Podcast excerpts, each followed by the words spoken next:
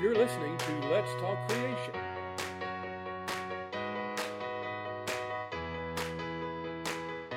Well, welcome back to another episode of Let's Talk Creation with Todd and Paul. I am Todd Wood, And I'm Paul Garner. and we're coming on to the end of the year, Paul. And here in America, this month, November, is well known for our holiday of Thanksgiving. I believe, um, correct me if I'm wrong, there is no Thanksgiving in, you don't even have a Thanksgiving day somewhere other in the year, do you? In the UK? No, no, No. that's right. No. Right. Yeah. But from what I hear, uh, from what I hear, it's something I would enjoy. Uh, it's, it sounds like a, yeah. it sounds like a great feast. Yes, it is a great feast. That's the center center point of the day is the feast with the turkey and the mashed potatoes and the uh, the sweet potatoes and the and the pumpkin pie. Yeah, it's good. And then some people watch uh, football games on Thanksgiving, and some people watch the parades that go on in our cities. Um, it's kind of a big deal. But ultimately, Paul, it's really supposed to be about um, being thankful, right? Yeah. And I remember when I was growing up, every now and then, um, every now and then, my my parents would decide, okay, we're gonna this Thanksgiving we have to say something that we're thankful for as we go around the table. And so and I'm like, all right, I gotta think of something to be thankful for. This wasn't every Thanksgiving, but you know, once in a while they, put you on the spot. All right. So, and being the smart aleck that I am, I would say things like, "Oh, I'm thankful for this food on the table that I would like to eat now." Um, and then mom would go, "Oh, Todd." Yeah, sorry, mom.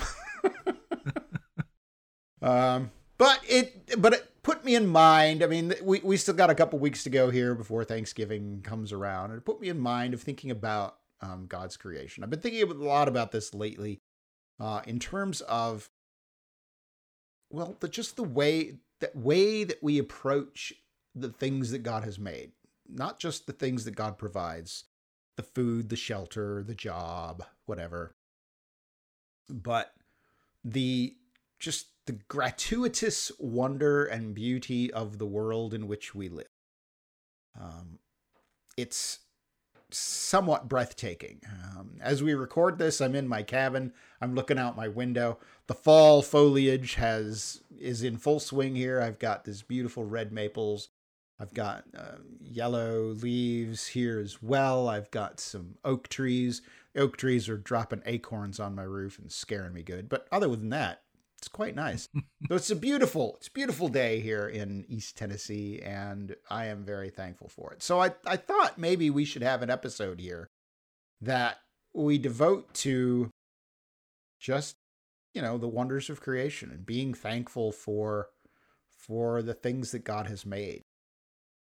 And as we were sort of thinking through and planning this, I, I remembered, you know, when you read through the Psalms, one of the things that you come across time and time again is praise linked to creation. Either Mm. the psalmist is asking us to join creation in praise, or he's asking creation to praise, which is a really interesting concept.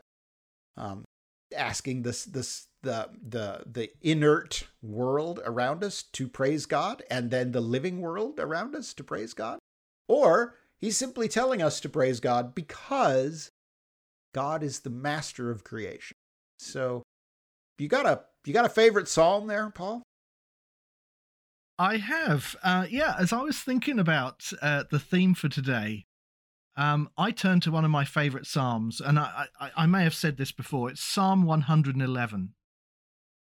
And verse 2 of that psalm says this um, The works of the Lord are great, studied by all who delight in them.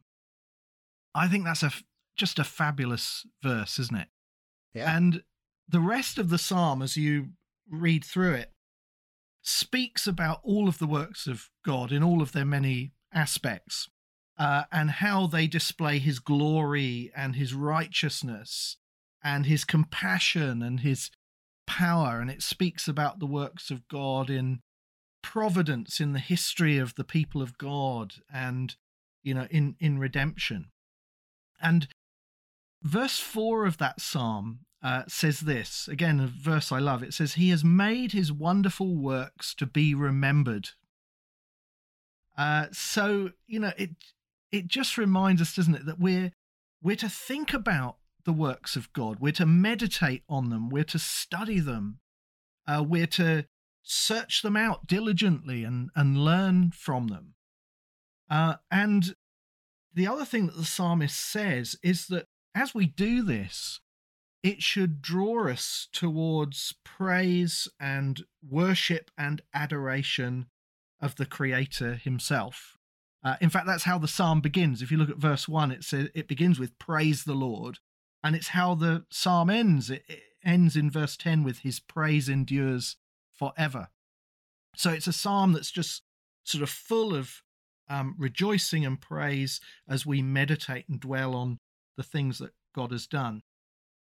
And yet, what sort of strikes me as I, I read a psalm like this is how so often, even though we're sort of surrounded by reasons to praise God, you know, things that God has done in our lives, things that we can read about in scripture, the redemption that he's provided, the, the amazing wonders in nature. We're surrounded by all of these good things.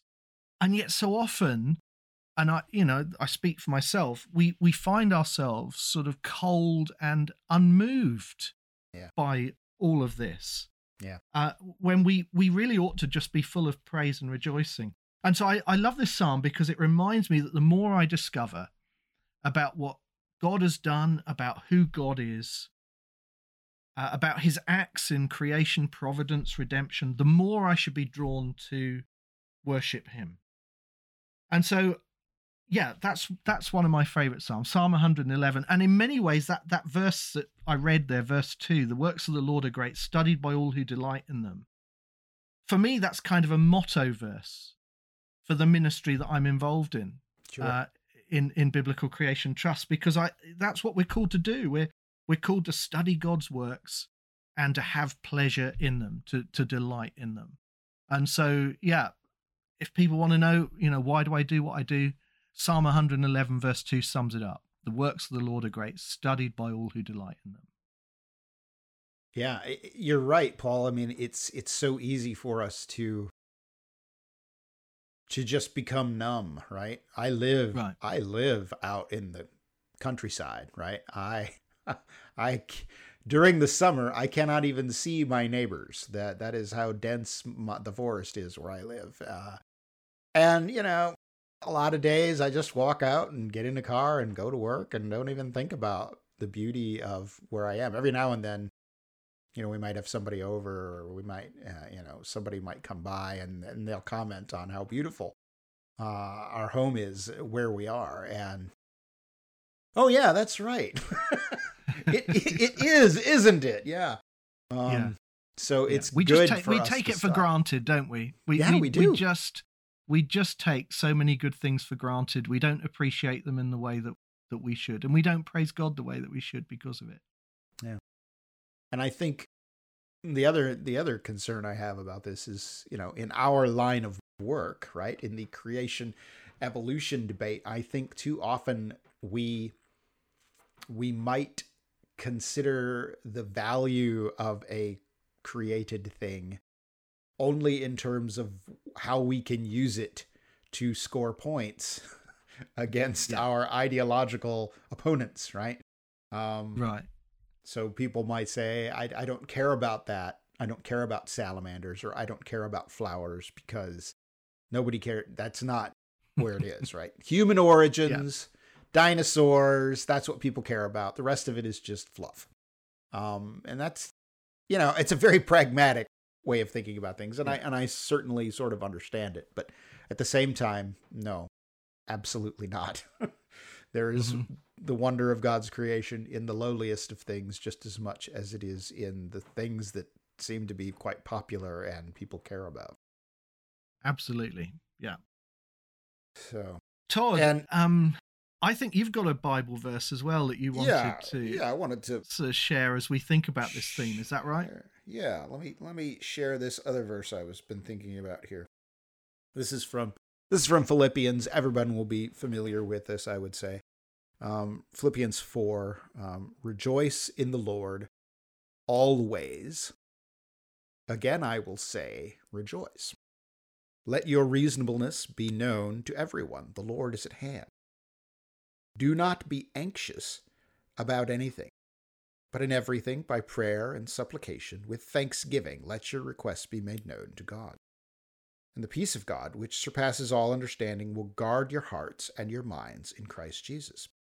Finally, brothers, whatever is true, whatever is honorable, whatever is just, whatever is pure, whatever is lovely, whatever is commendable, if there is any excellence, if there is anything worthy of praise, think about these things.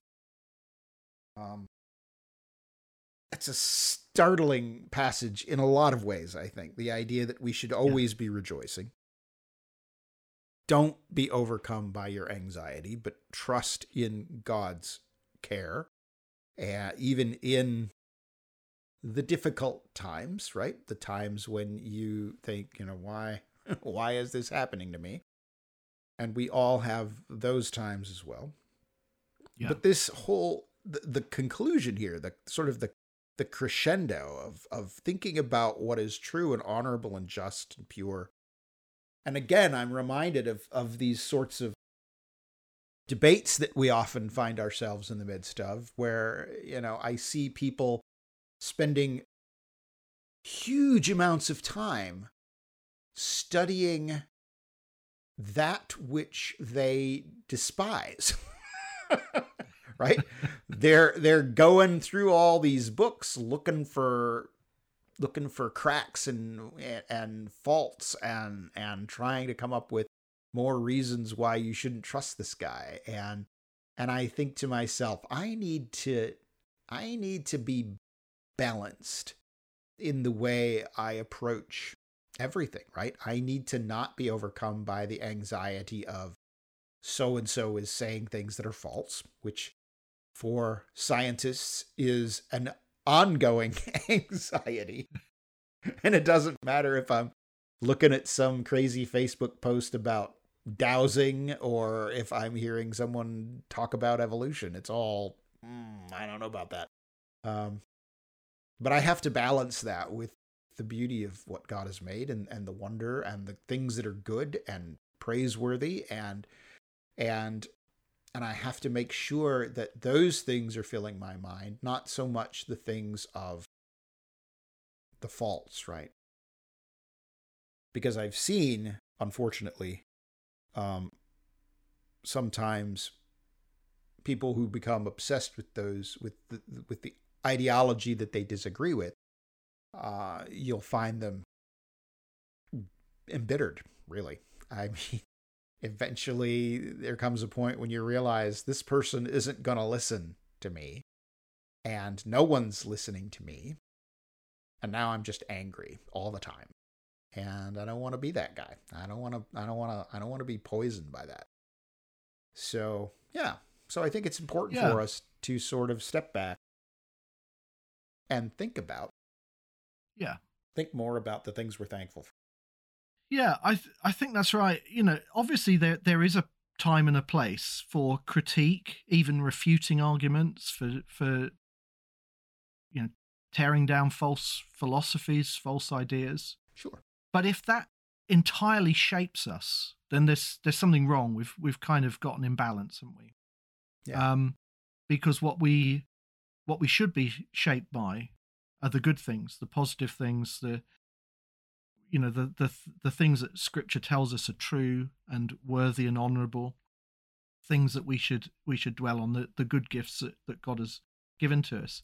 Do, do you know as I as I was I knew you were going to read from that passage, and I I actually looked up um, Matthew Henry's commentary because I I just wanted to see what Matthew Henry had to say about um, that passage. And this is just an aside, really, but one of the really interesting things that Matthew Henry says um, as he comments on, on these verses that you've read, he said this The apostle would have the Christians learn anything which was good of their heathen neighbours. We should not be ashamed to learn any good thing of bad men or those who have not our advantages. And, you know, that, that just really struck me because um, what Matthew Henry is saying there is that we can actually learn good things from people who are not Christians. Right. Um, you know, sometimes as creationists, I think we are so suspicious of learning from non-Christians, particularly things about science. You know, we're we're deeply suspicious of those who perhaps are, you know, evolutionary in their thinking, and we can sort of almost have a knee-jerk sort of reaction, you know, against anything that they they have to say. And of course, we do have to carefully reassess Absolutely. evolutionary claims, evolutionary interpretations. Absolutely, we do. But we can learn from our non creationist colleagues and peers. Um, in fact, sometimes because of the particular knowledge that they have or the particular skill set that they have or their area of expertise, sometimes they're the best people to teach us things. Um, and yes. you know, th- this is just an aspect, isn't it, of common grace. Mhm. So sure, you know, we should always be on the lookout for the way that you know vain, unbiblical philosophies have, you know, affected the way that people think. But Matthew Henry reminds us we can even learn good things from bad people or from people who don't share our Christian perspective. You know, Right. and I just thought that was that was fantastic. Um, that that you know, common grace means that you know we have good gifts even from people who don't know God. That's right. That's right. Yeah.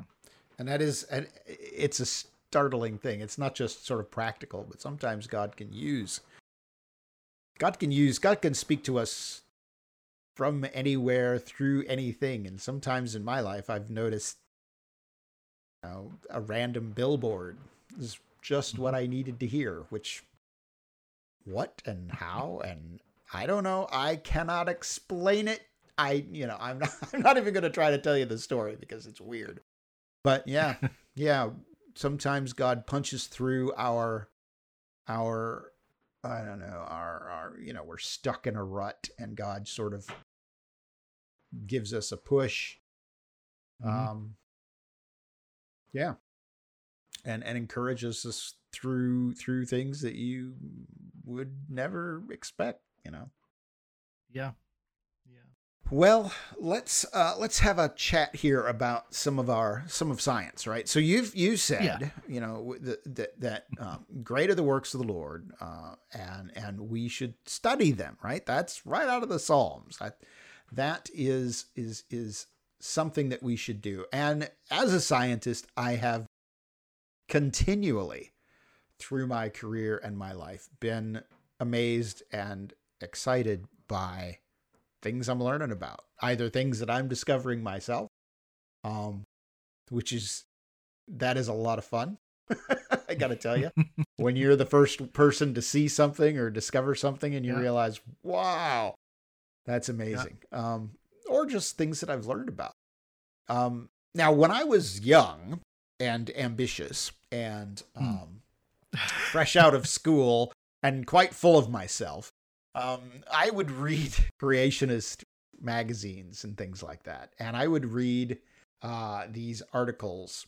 Paul, you'll, you'll know exactly what I'm talking about, where they they will they will talk about some amazing thing. The one I remember the most was an article about the yucca moth and how uh, the yucca moth is needed to fertile, you know, to propagate yucca plants.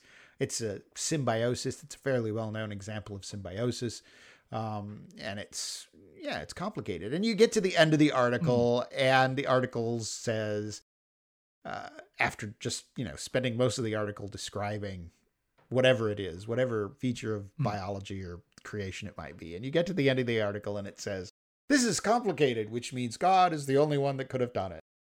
And I used to pull my hair out when I saw that because I just thought, wait a minute.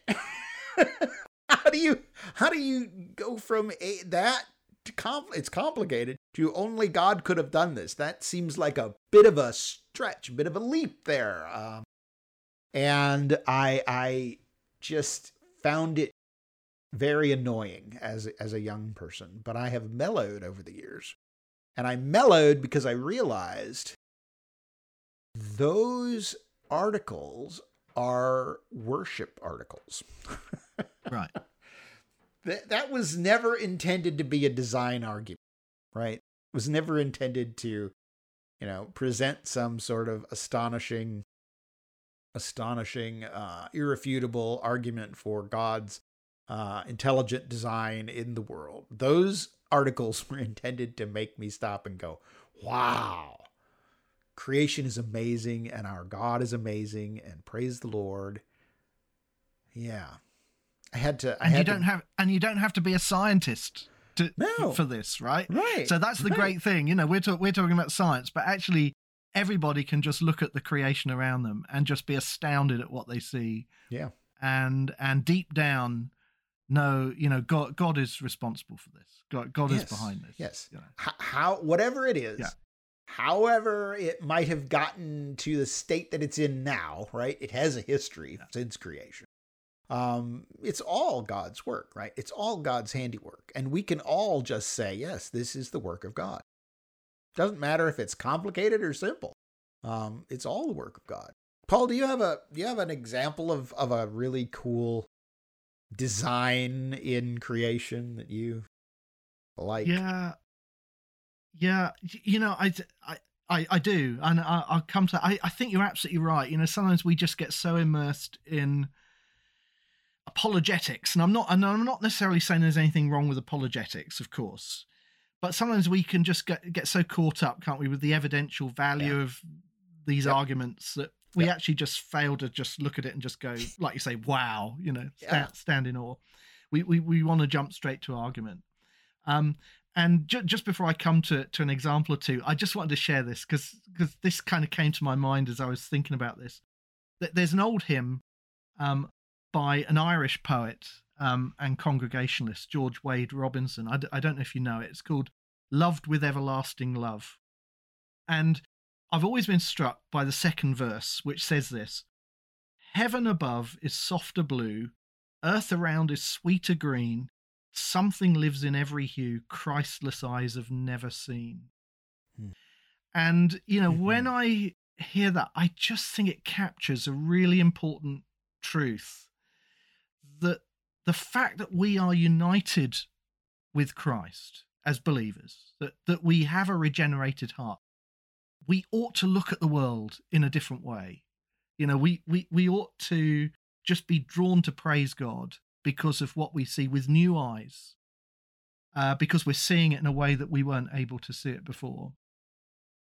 So, so what? What are my favorite design arguments? I it's it's actually really hard to choose because there's kind of so many of these amazing sort of things in creation. I used to give a talk some years ago called Weird and Wonderful, where I just went through some of these amazing things. I, you know, like you say, not so much as an argument for God's existence or for design, but simply to kind of get people, you know, thinking about the creation and and being drawn to worship God. And one of the examples that I used in that talk concerned um, some beetles known as tok-tokkie beetles. I don't know if you've heard of these, but they're beetles. They're flightless beetles. They live in the dry, hot deserts of Namibia. Um, they get their name tok-tokkies because of a clicking noise that they make when they tap their abdomen on the ground. And they're actually members of a very large family of, of beetles, uh, the Tenebrionidae, known as uh, otherwise as darkling beetles, and they live across southern Africa. There are about three and a half thousand species in the family, so it's a big, you know, big family. Uh, nearly 200 of them live in Namibia, and about 20 of the species actually live in the desert in Namibia. Uh, now, the, the Namibian desert is very hot and it's very dry, gets less than an inch of rainfall every year. And yet, somehow, you know, despite these sort of blistering temperatures and the low level of rainfall, you've got these beetles that sort of manage to survive there. And one of the common um, species of tok-tokkie that lives in, in the Namib Desert is a beetle called the fog basking beetle. It's called it's Uh, called what? Fog, fog- basking? Fog basking beetle, yeah. Okay. Uh, it's it's about two and a half inches long. Uh, it lives on the um, faces of sand dunes or in the spaces between the dunes where you get wind-blown debris, and that sort of provides a source of food. And what it do- it has a unique way of collecting water. So what it does is um, when the fog kind of rolls in off the Atlantic Ocean at night or early in the morning, this beetle climbs up the sand dune right to the top and it does a kind of handstand. So it, it kind of tips itself up. So its its head is down, its back end is up, and they face west towards the source of the moisture coming off the, the ocean. And the beetle has this sort of bumpy back, and the water condenses onto the back of the beetle. The moisture in the air condenses onto the back of the beetle, forms little water droplets which coalesce, and they trickle down the back of the beetle into the mouth parts of the beetle. And this is how it collects water. And in a single morning, it can drink about 40% of its own body mass, um, you know, in a, in a single morning. And then there are other tok tokkies that kind of have other strategies. So there's another beetle that basically digs trenches in the sand. It digs trenches that collect the water, and then they drink the water from the trench. And yeah, I, I don't know why this particular example appeals to me, but I just think that is amazing. I, Yeah. I just think it's extraordinary the way these beetles have been equipped to survive in this incredibly hostile environment where water is so scarce. I you know, I just think it is it's just an amazing provision of God for these for these beetles that they're able to to to do this. Uh, so that's so that's a that's a fun example. Can can I give you one more? Yeah, Um, absolutely. I- Is that okay? So a- again, this is this is from this talk that I used to give, and and it actually this example is from the plant kingdom because plants have got you know incredible things to to show us as well. So flowers, flowers have lots of ingenious mechanisms, as you know, to ensure that they get pollinated and cross pollinated. And one of my favorite examples concerns the bucket orchid of South America and Trinidad, which has this remarkable mutualistic relationship with orchid bees. Now, the bucket orchid um, actually doesn't produce nectar, which is what normally attracts insects to the plant, right? So, what it does instead is it secretes an aromatic fluid, this kind of um, fragrant secretion. It's composed mostly of compounds called esters, which combine an organic acid with an alcohol. And the male orchid bee is attracted by this perfume, by this fragrance. And it collects it. It actually collects these secretions and stores it in glands on its swollen hind legs. Uh, as as far as I know, it's not entirely clear why they do this, but it's thought probably to be um, some kind of they use it to signal to the female bees. So basically, what happens is this this male orchid bee comes along and it it lands on the orchid, and the orchid has this bucket shaped flower.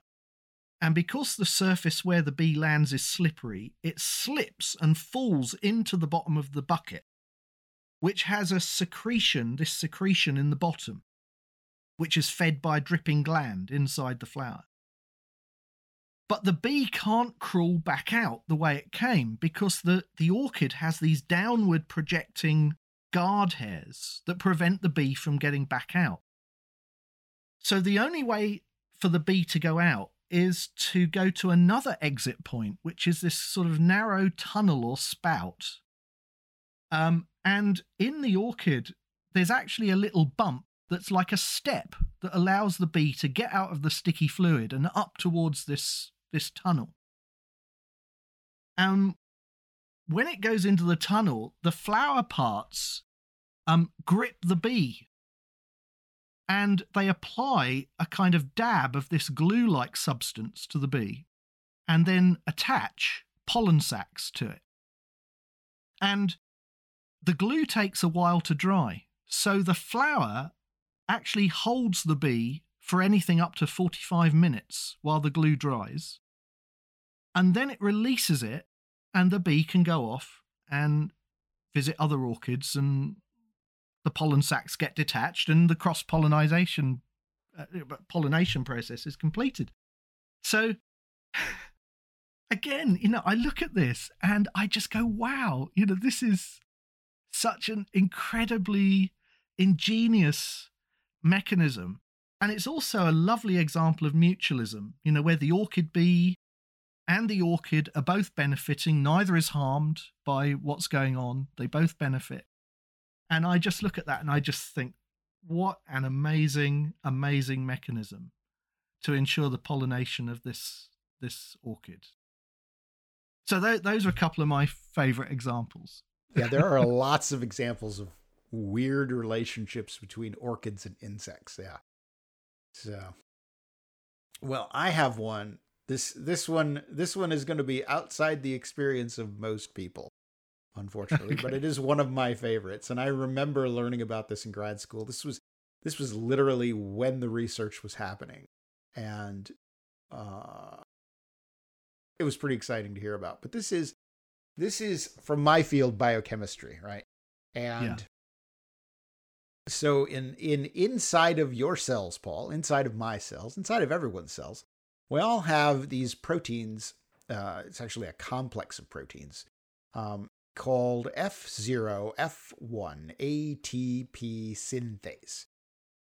Wow. Okay. Very complicated, very annoying name. Yes, we biochemists do love to to needlessly complicate names, but yeah. Um, so this, let's just think of it as uh, ATP synthase. Okay, so ATP synthase makes a chemical called ATP, and ATP is basically what your cells use to move energy around. Okay, so ATP is used for digesting your food. It's used for making uh, lipids and it's used for signaling in cells. It's used for uh, replicating your DNA. It's used for making RNA. It's used for making proteins. Pretty much everything that your cells do, ATP is is responsible. So you need a lot of it, right? So you have a lot of these mm-hmm. ATP synthase um, protein complexes.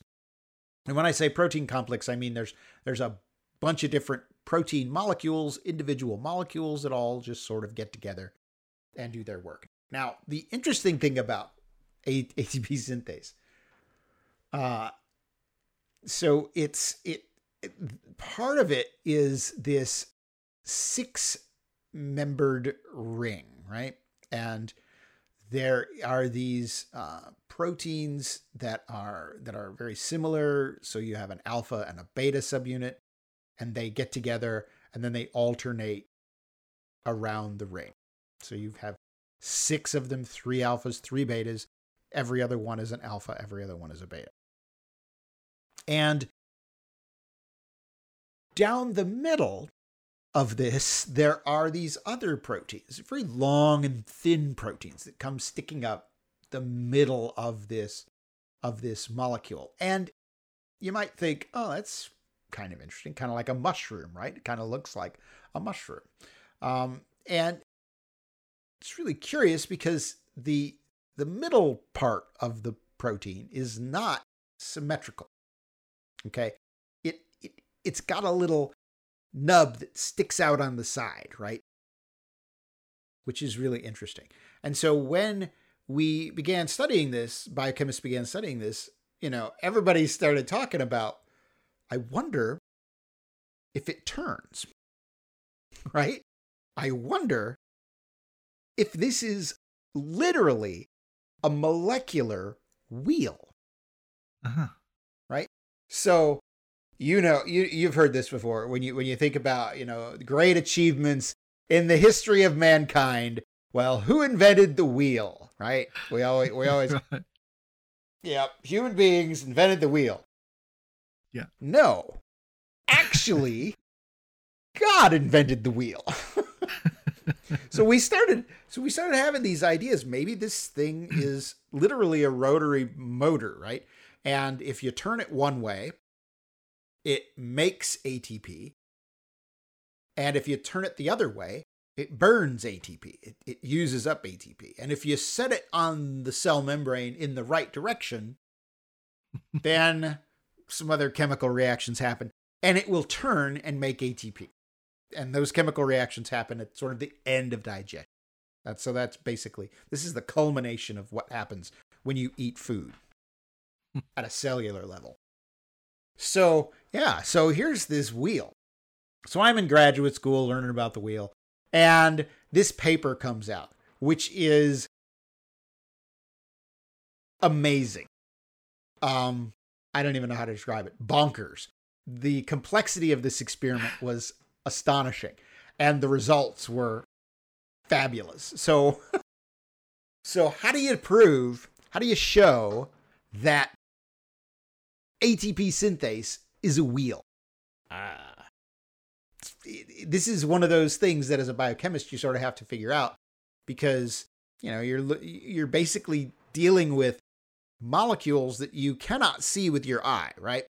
Lots of other Mhm. disciplines can see things that they study, but uh, but in biochemistry, usually you can't see what you're studying. Eh, Sometimes you get really big things that you can see, but most of the time you you can't see it directly. So so what these researchers did, which was really elegant, they used genetic engineering to create a special ATP synthase molecule. And on the on the wheel part, the round, the six-membered ring, they added a long string of amino acids that would stick to nickel ions, right? So in the US, you're familiar with nickels, you have them in your pocket. Uh, yeah, so nickel is actually an element, and you can make ions of nickel. And there is an amino acid called histidine that will stick to nickel. So they made this this wheel protein with lots of extra histidines on it so that it would stick to nickel. Now, why? Because then they made this microscope slide where they covered it with nickel. They coated nickel all over this microscope slide. So that meant the wheel would stick to it, stick down onto the surface of the slide. Okay, so that's ingredient number one.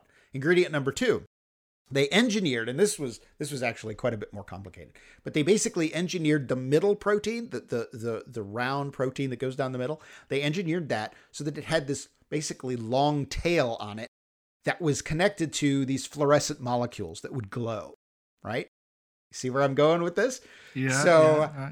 So they they make their microscope slide, which is pretty cool with nickel on it, and then they put their their engineered ATP synthase molecules on there.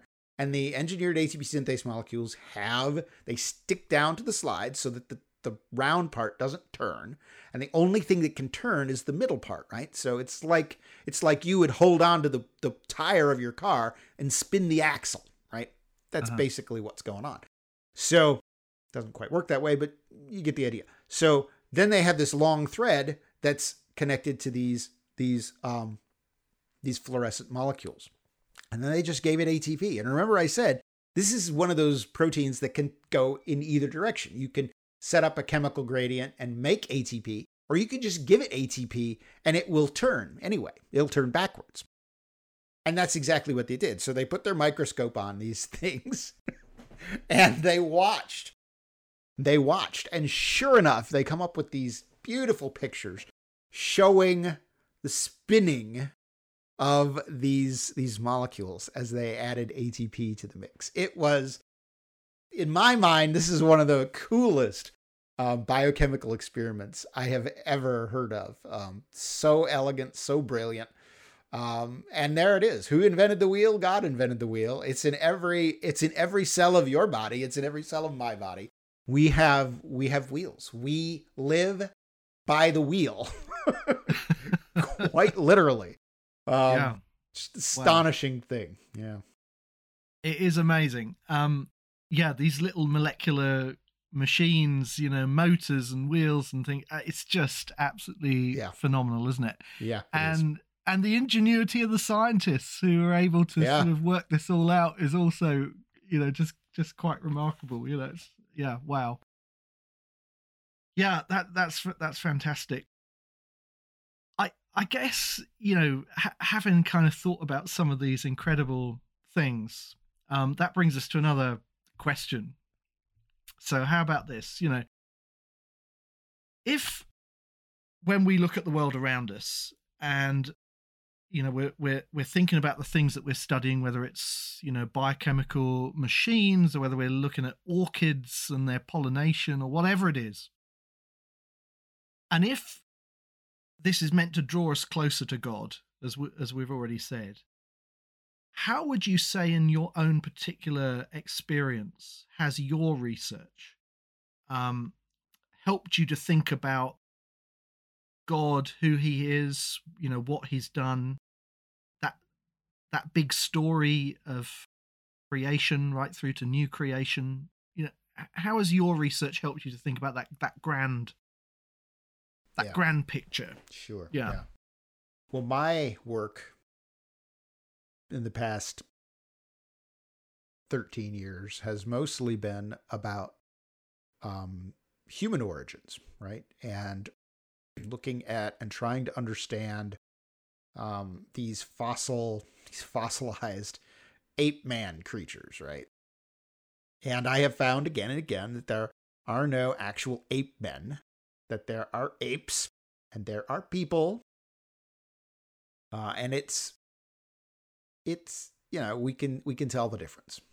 Uh, there's still questions i have still work i'm doing. I'm just writing yesterday on a new paper that on on the subject but but that's been my research. And what i found that that strikes strikes me again and again is that there are a lot of people out there who are don't look like me.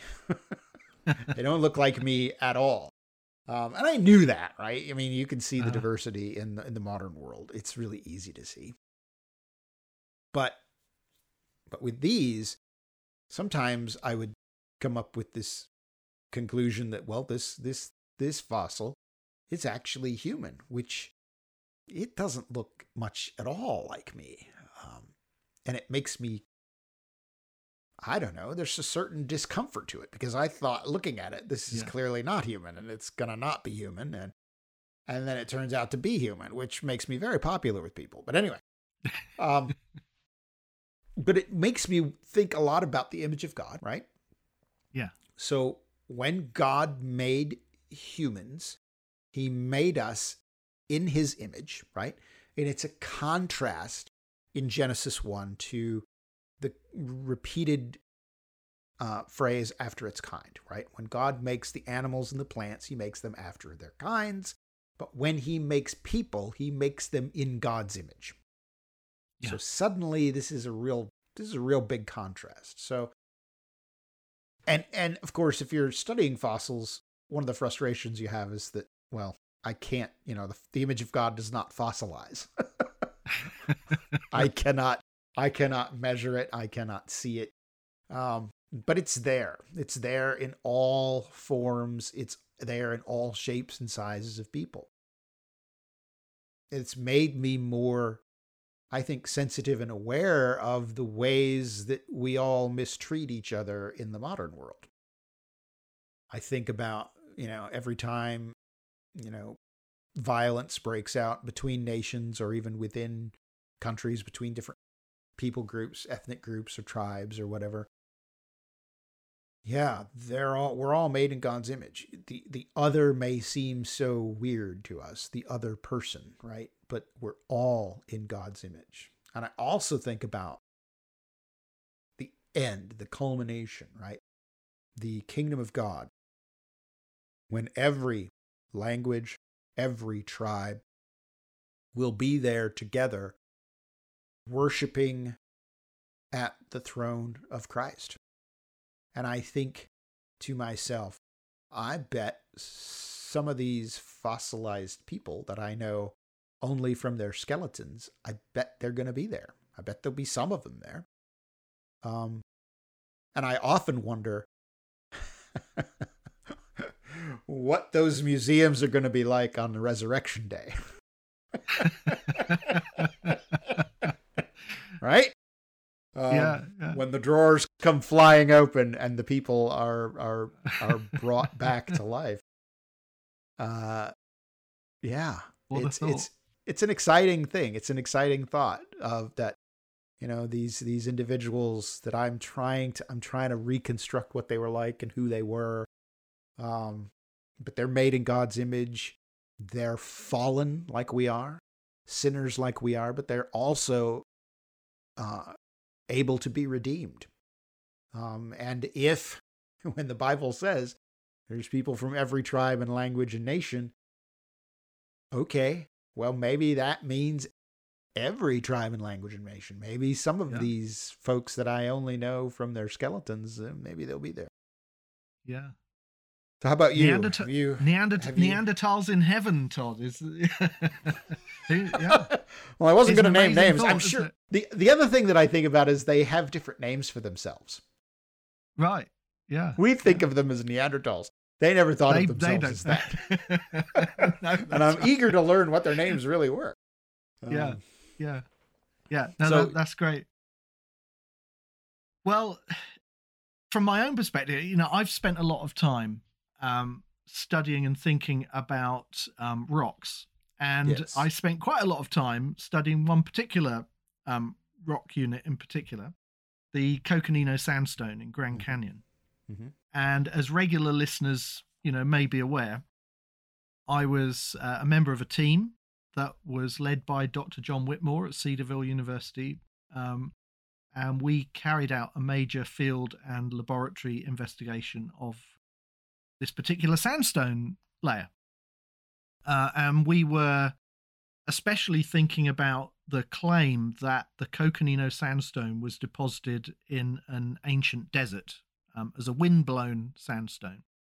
And in fact, we found lots of evidence that it was deposited rapidly underwater. And I guess if people want to, you know, find out more about that, we actually did an episode uh, where we talked to um, John Whitmore all about it. It was episode twenty-four, I think. So you can you can go and check that out. But as I, you know, as I was thinking about that, as I'm thinking about um, my work studying the Coconino, other other rock formations, um, obviously as a creationist, what's in the forefront of my um, thinking is the flood, uh, which was, uh, you know, a devastating judgment on human sin, uh, the worldwide flood in the, in the days of Noah, and it, it's kind of ironic. Uh, I I often think that so often we tell the story of Noah and the flood as a kind of nice sanitized yes. children's story. Children's story. chil- yeah, we give yeah, children's, children's- books with pictures. Yeah. uh, when in actual fact, it's one of the most horrific stories in the Bible. Yeah. Um, you know, this story of the violence and the corruption of that former world that was so great that God essentially pressed the reset button. Yeah. And wiped everything out and started all over again. Um, so it's a you know it's a it's an incredible um, sobering story of of judgment. But there's also another side to the story of the flood, um, and that's the story of God's grace. So, you know, we we're we know that in the midst of all of that terrifying judgment at the time of the flood, God provided a, a way of salvation. He provided an ark in which Noah and his family and representatives of all of the air breathing birds and land animals were saved. And of course, as as Christians, um, you know, we are used to thinking of the ark as a picture for us of Jesus Christ, uh, the one today in whom we can find refuge and safety from a judgment to come.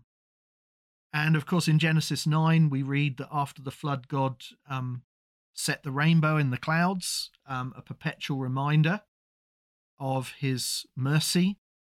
Um, so that when we see the rainbow today, uh, we, we're reminded that we live in an era of grace, an era when judgment is restrained, uh, judgment is held back, uh, so that there's time for us to turn from our sin, to turn to God, and and to repent. Um, so I, th- I, you know, all of those are thoughts that come to mind as I as I study the rocks. But there's also another um, thing that I think about, and and it kind of um, it, it kind of fits with our theme today of Thanksgiving. Um, it's another way in which God's mercy is evident in judgment um, through the flood. The way the way in which God actually made provision for us through the events of the flood. So if you think about the flood rocks, in those flood rocks, we have things like fossil fuels. We have coal, and we have oil, and we have gas that have helped to provide for our energy needs. We have mineral veins and metal deposits that we can mine and have innumerable uses in, in our modern world. Um, there are aquifers and springs that provide water. You know, basically, you know, the, these flood rocks are repositories for the water that we that we drink and bathe in. And of course, we've we've also just got the breathtaking beauty of of places like Grand Canyon and other national parks, other wilderness areas. You know, both there in the states, here in Britain, all around the world, that really are scenery and landscapes that are a result of the flood. Yeah.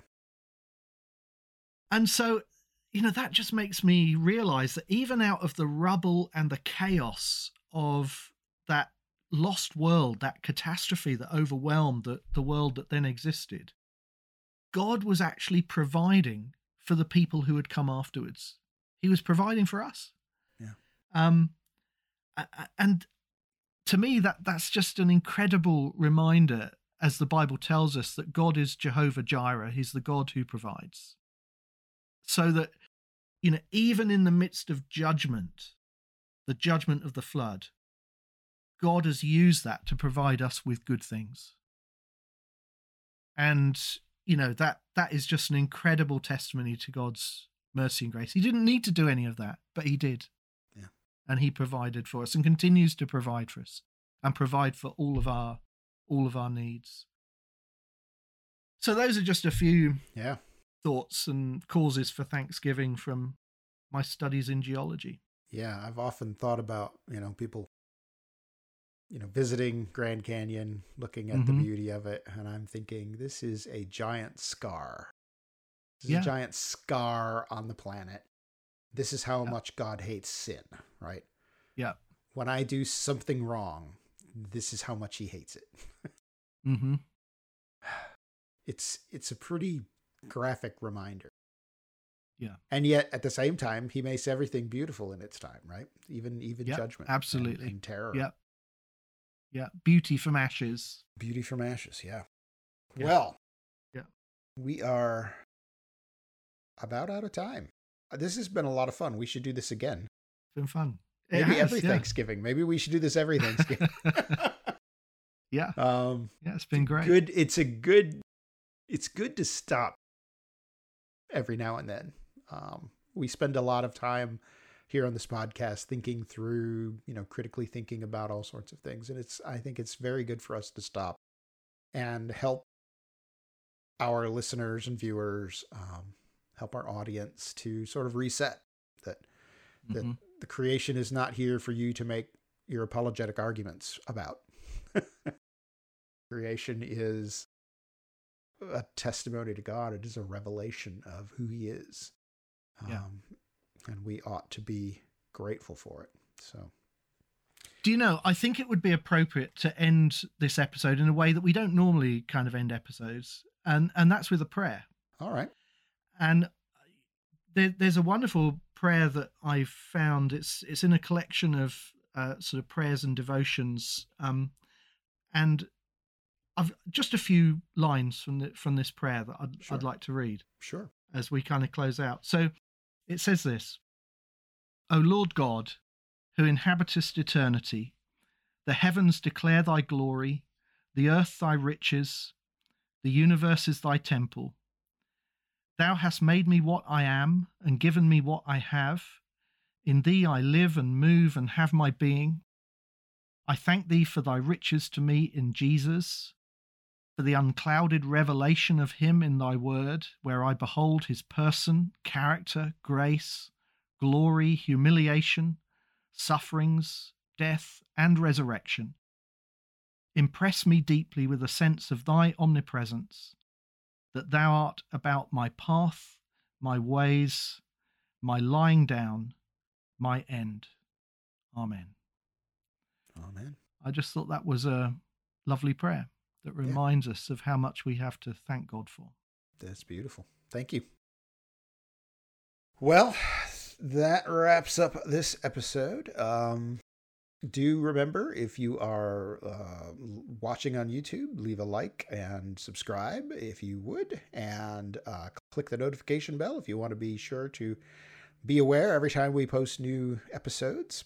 Um, if you're on a, other streaming platforms, we ha- we're on most of the major podcasting platforms. Consider leaving us a review. That helps us. Share on your social media the episodes that you really enjoy. That also helps us a lot.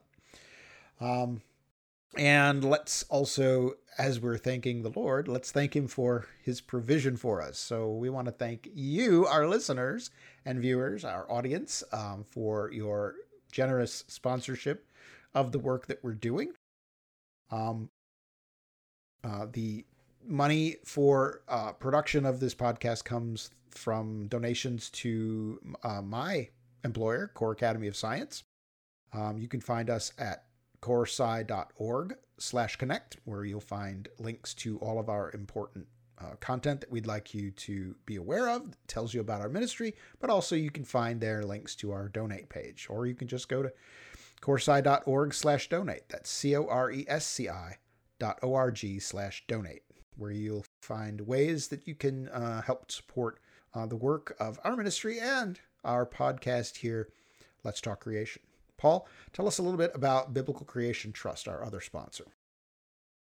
Yes, uh, do check out our website. It's at biblicalcreationtrust.org. And uh, if you go to the home page, there's a donate button, and you can click on that. It takes you to a giving page, and that explains all of the various ways that you can give to support the work, um, including a PayPal account um, for those perhaps who are outside of the UK. And uh, you'll also find us on social media. We're active on Facebook. So do check us out and do continue to support what we're doing. We really do appreciate it. Thank you very much. All right. And if you'd like to know more about uh, the podcast, check up on show notes and uh, archive of episodes. You can visit us at coresci.org slash podcast.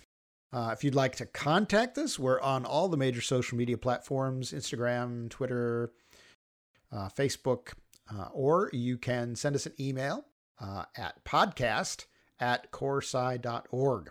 And I do want you to know that we do check out every email that comes in. We may not always respond to everything that comes in, but we do read them, and maybe maybe your comments and suggestions will be uh, future episodes. I know just this week we had an interesting email that we thought, yeah, that would make a good episode or two, maybe.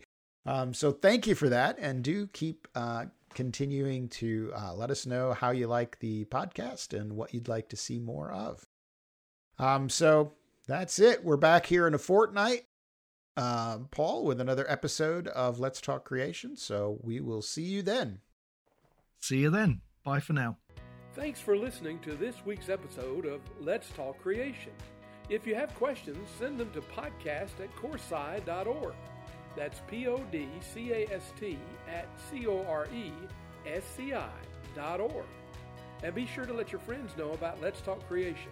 And check us out on social media. Thank you.